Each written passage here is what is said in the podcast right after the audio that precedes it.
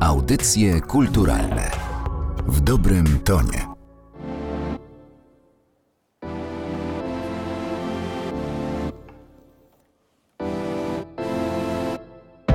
Jak dobrze, że jesteśmy. Tak inni i podobni zarazem. Czasami wystarczy odrobina dystansu, by dostrzec, jak wiele nas łączy. Polki i Polacy razem pod wspólnymi barwami. Nie tylko od święta łączą nas barwy wspólne.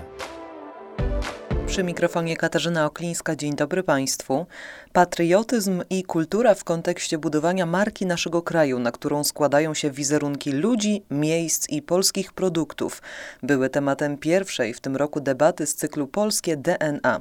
Dyrektor Narodowego Centrum Kultury profesor Rafał Wiśniewski do dyskusji zaprosił ekspertów oraz praktyków biznesu, marketingu i kultury. To Grzegorz Kiszluk, redaktor naczelny i wydawca magazynu Brief, Adam Mikołajczyk, prezes zarządu Fundacji Best Place, Europejski Instytut Marketingu Miejsc, Paweł Tkaczyk, strateg budowania marki, dr Katarzyna Mieczkowska, dyrektorka Muzeum Narodowego w Lublinie, a także Katarzyna Ziental, dyrektorka Centrum Archiwistyki Społecznej w Warszawie. Będziemy dyskutować o tym, czy i w jaki sposób kultura jako jeden z elementów jednoczących i wzmacniających wspólnotę oraz tworzących tożsamość narodową może stać się atrakcyjnym produktem na rynku. Czy ludzie i instytucje kultury mogą budować markę Polski? Oraz jak wykorzystać narzędzia marketingowe w upowszechnianiu kultury oraz promowaniu postaw patriotycznych. Wymieniał profesor Rafał Wiśniewski. Według badania Cebosu z 2018 roku coraz więcej ankietowanych Polaków, bo 65%, zgadza się ze stwierdzeniem, że patriotyzm polega na kupowaniu polskich produktów. To tak zwany patriotyzm konsumencki. Wybieramy m.in. polskie artykuły spożywcze, kosmetyki, odzież i obuwie, a także meble i artykuły RTV AGD. Co sprawia, że właśnie te produkty cieszą się powodzeniem, odpowiadał Grzegorz Kiszluk. W marketingu najważniejszym słowem jest korzyść. Korzyść.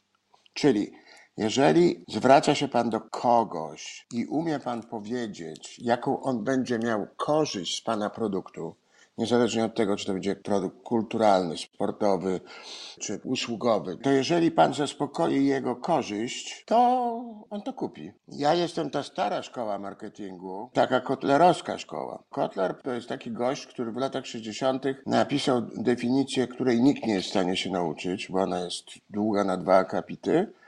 Ale jakby ją tak streścić, to marketing to jest zbiór narzędzi, który służy temu, żeby zaspokajać czyjąś potrzebę i na tym zarabiać. Proste i nieskomplikowane. Dajesz coś, dostajesz za to. W związku z tym, co to jest moda na polskość, boję się, że tak bardzo ona nie jest popularna na świecie, z tego co ja wiem. My popełnialiśmy już w tych nowożytnych czasach trochę błędów, jeżeli chodzi o promowanie Polski. Promocja to nie jest zabawa i goździk do kożucha. Promocja to jest biznes, bo jeżeli nas będą rozpoznawać na świecie, to polski biznesmen jak trafi do Chin i zapytany o to, skąd pochodzi, nie będzie mówił z Polski, która graniczy z Niemcami. Nad tym, czym jest nowoczesny patriotyzm, zastanawiał się też Adam Mikołajczyk. Z pomocą przyjdą nam wyniki badań prowadzone przez Fundację Polskiego Źródła Promocyjnego Teraz Polska, tą słynną fundację, co od prawie 20 lat nadaje ten słynny znaczek Teraz Polska polskim produktom. I w tych badaniach sprzed bodajże dwóch lat pytano Polaków, jaki jest wymiar nowoczesnego patriotyzmu na miarę XXI wieku. Na pierwszym miejscu bodajże z 55% odpowiedzi była odpowiedź bardzo fajna, bym powiedział, bardzo ciekawa, że nowoczesny patriotyzm to jest po prostu bycie dumnym z Polski ale później idą bardziej konkretne określenia, na przykład być przywiązanym do polskiej kultury. Prawie połowa Polaków tak powiedziała. Później mamy odpowiedź znać historię Polski i chcieć ją poznawać. I na czwartym miejscu faktycznie jest prawie 40% odpowiedzi kupować polskie produkty. Prawie 85% faktycznie zwraca uwagę na to, skąd ten produkt pochodzi. Znaczy już wiele lat temu eksperci stwierdzili, że to miejsce, w którym produkt jest wytwarzany, z którego pochodzi, może mieć znaczenie przy wyborze produktów. Ten poziom etnocentryzmu konsumenckiego z roku na rok się zwiększa, bo wiemy o tym, że wybierając polskiego dostawcę, polski towar, e, dokładamy się do polskiej gospodarki, nakręcamy tą polską gospodarkę. Żeby nie być gołosłownym, z jednej złotówki wydanej na polski produkt w polskiej gospodarce zostaje 79 groszy, natomiast wydając tą samą złotówkę na produkt, który pochodzi z innego kraju, w Polsce zostaje tylko około 25 groszy, czyli praktycznie 3, 3 razy mniej. Więc wydaje się, że to nie jest fanaberia, to nie jest moda, to jest po prostu wyższa świadomość obywatelska, właśnie patriotyczna i wymiar nowoczesnego patriotyzmu po prostu. Ale oprócz dóbr materialnych jest jeszcze niematerialne dziedzictwo naszego kraju. O tym, czy może ono kreować markę Polski, mówiła dr Katarzyna Mieczkowska. Bez wątpienia tak, ale, jak to zwykle bywa, jest wiele ale. To ale, proszę Państwa, e, według mnie sprowadza się tak naprawdę do poziomu wiedzy. Bo jeżeli mówimy o tym, że to, co działo się w naszej historii, ma wpływać na mniejszość i na poczucie patriotyzmu, szczególnie wśród młodych ludzi, to musimy zweryfikować, e, jaką ci młodzi ludzie wiedzę posiadają na temat no, tak zwanej przeszłości. W tej chwili w Lublinie tworzone jest Muzeum Ziem Wschodnich Dawnej Rzeczypospolitej, inaczej Muzeum Kresów. I przeprowadziliśmy badania na dosyć dużej grupie osób w całej Polsce i tak dalej, z których wyniknęły nam takie oto historie. Młodzież w wieku lat 16-19 wśród skojarzeń z hasłem kresy, czyli no, odwołujemy się do historii, dominowały takie skojarzenia wśród tej grupy jak koniec. Nie historia, nie przeszłość, koniec, nie wiem, czegoś koniec. Więc odpowiadając na pytanie, czy faktycznie historia, przeszłość mogłaby mieć znaczenie na kształtowanie produktów marketingowych, czy terytorialnych, czy miejsca, na pewno tak. Ale rzecz jest niezwykle trudna, bo uwarunkowana takim backgroundem wiedzy i tej rzeczywistości, która nas y, otacza. To jest kwestia tego, żeby stworzyć strategię i działać konsekwentnie, bo my mamy taki charakter, taką jakąś cechę narodową, chociaż nie lubię tego uogólniać bardzo, ale my jesteśmy bardzo żywiołowi i lubimy coś robić od tak po prostu ad hoc, bo teraz nam się to podoba. A problem polega na tym, co świetnie chyba potrafią Niemcy, że oni po prostu mają strategię i jak mówisz Niemcy, to myślisz od razu o konkretnych produktach, Mercedesie, BMW, Oktoberfest. My natomiast nigdy tego nie zaplanowaliśmy do końca. I to jest problem, żeby uwierzyć w to. Dopowiadał Grzegorz Kiszluk. Z tym zdaniem nie zgadza się Paweł Tkaczyk. Grzegorz powiedział, że Niemcy mają Oktoberfest y, i mają Mercedesa i BMW i oni to świadomie budowali. Uważam, że to jest nieprawda. To znaczy, że generalnie, jeśli rozmawiamy o tym, w jaki sposób ludzie podejmują decyzje, czy o tym, czym jest w ogóle marka jako taka, marka, jedna z takich definicji, których używam, marka to jest spełniona obietnica. Ludzie, którzy dostają to, czego się spodziewają, są zadowoleni, natomiast ludzie, którzy dostają coś innego, są mniej zadowoleni. I teraz budowanie marki Polski polega przede wszystkim na tym, żeby obserwować to, czego ludzie chcą i dawać im to. Oczywiście, że my, jako zarządzający tym marką, tak, mamy na to wpływ, możemy sterować tym, żeby dawać ludziom więcej czegoś czy mniej czegoś. Natomiast taki Oktoberfest y, jako element marki niemieckiej to nie jest coś, co Niemcy wybudowali, ktoś usiadł, się zmurzył i tak dalej. To jest coś, co tak naprawdę okazało się, że ludziom się podoba, no i ludzie za, za tym poszli. W jaki sposób my to możemy kształtować? To się zaczyna od obserwacji. Zaczyna się od obserwacji użytkowników, tego co oni robią, tego co oni lubią, tego czego oni szukają, a następnie próba sprzedania, oddania, pokazania im tego, co my chcemy przebranego za tę korzyść, o której mówił Grzegorz, tak? za, za spełnienie potrzeby. W przypadku takiego skomplikowanego tworu, jak, jakim jest marka kraju, narodu, to też jakby powinniśmy rozróżnić dwie rzeczy między krajem a narodem. W przypadku tak skomplikowanego tworu my nie mamy jakiegokolwiek centralnego miejsca, w którym jesteśmy w stanie zarządzać tym. Jedyne, co możemy robić, to jest obserwować i wzmacniać te trendy, które my chcemy, żeby były wzmocnione i wyciszać te trendy, których, których nie chcemy, ale nawet kiedy próbujemy je aktywnie wyciszać, to nie zawsze się da. Także, także ta, nie wiem, no, niemiecka pracowitość jest oczywiście tym trendem, który ktoś chce wzmacniać.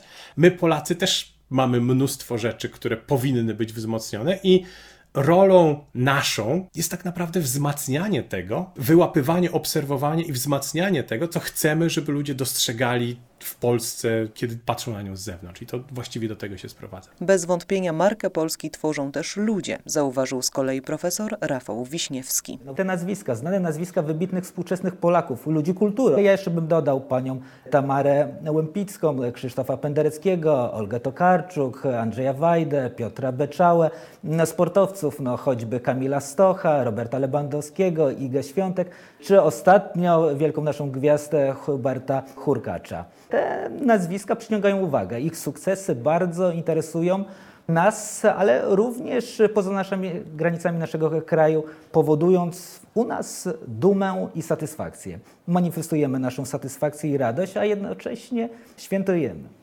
W takich chwilach potrafimy być jedną wielką rodziną. I teraz pytanie, czy siła marki polskiej oparta na ludziach i działaniach może mieć wpływ na postawy patriotyczne, temperaturę naszych patriotycznych emocji? Czy te obywatelskie emocje, one gdzieś mają swoje źródło? Na to pytanie odpowiedziała Katarzyna Ziental, która na co dzień zajmuje się archiwistyką społeczną. Archiwistyka społeczna jest tworzona przede wszystkim przez ludzi, przez ludzi z pasją, którzy postanawiają z takiego obywatelskiego obowiązku, właśnie czy też z powodu pasji, dokumentować jakieś tematy, które nie są powszechnie znane, nie ma ich być może w świadomości, albo też w przestrzeni miast czy miasteczek, wsi, w których żyją, mimo że te wydarzenia dotyczyły bezpośrednio właśnie tych miejsc. Zastanawiając się nad tym, jak możemy archiwistykę społeczną promować, doszliśmy do tego, że moglibyśmy ją promować, że powinniśmy ją promować właśnie przez ludzi, którzy ją tworzą.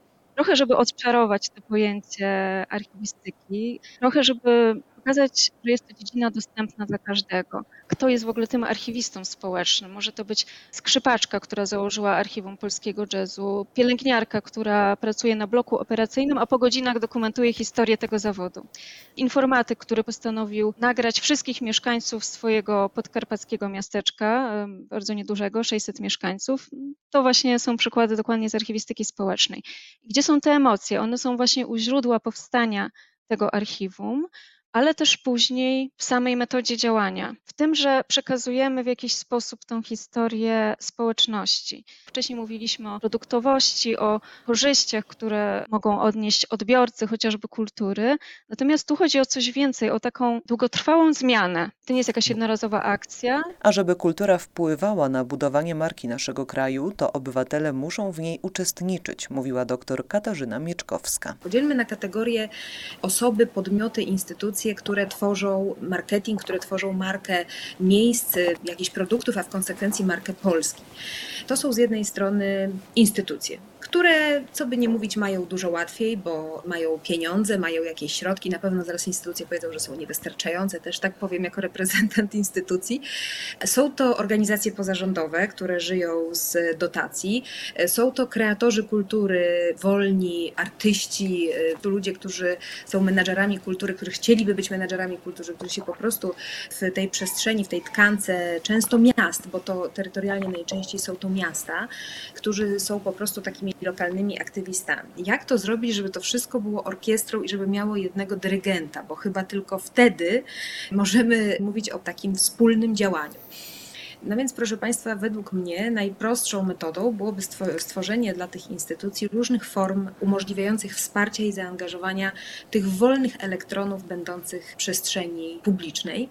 I to jest jakby moim zdaniem pierwszy problem. Swoją teorię budowania marki przedstawił również Adam Mikołajczyk. Genialną historię opowiadał mi swego czasu genialny polski projektant, nieżyjący już niestety Janusz Kaniewski, który pracował z Pinifariną, pracował dla Ferrari.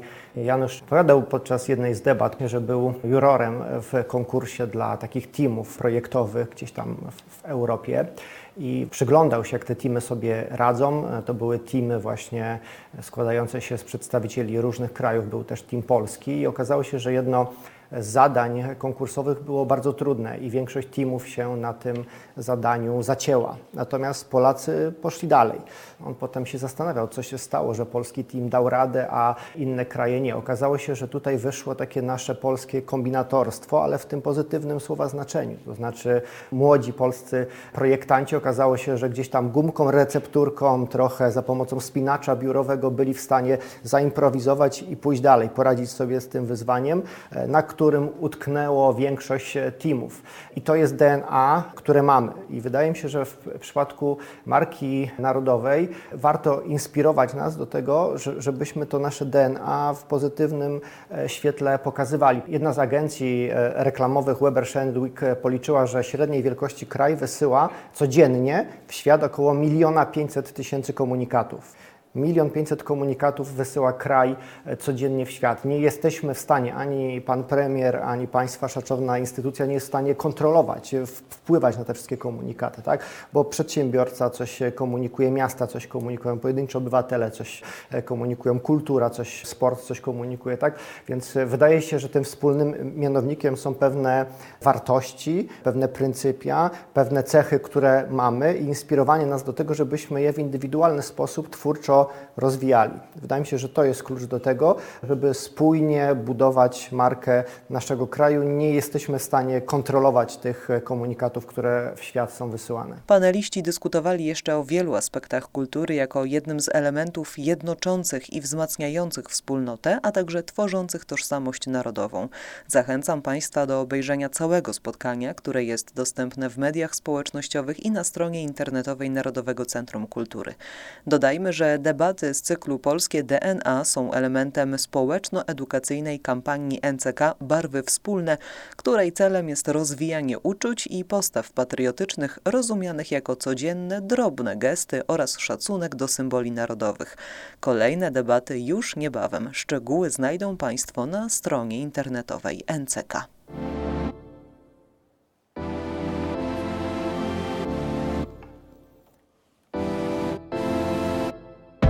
Jak dobrze, że jesteśmy tak inni i podobni zarazem.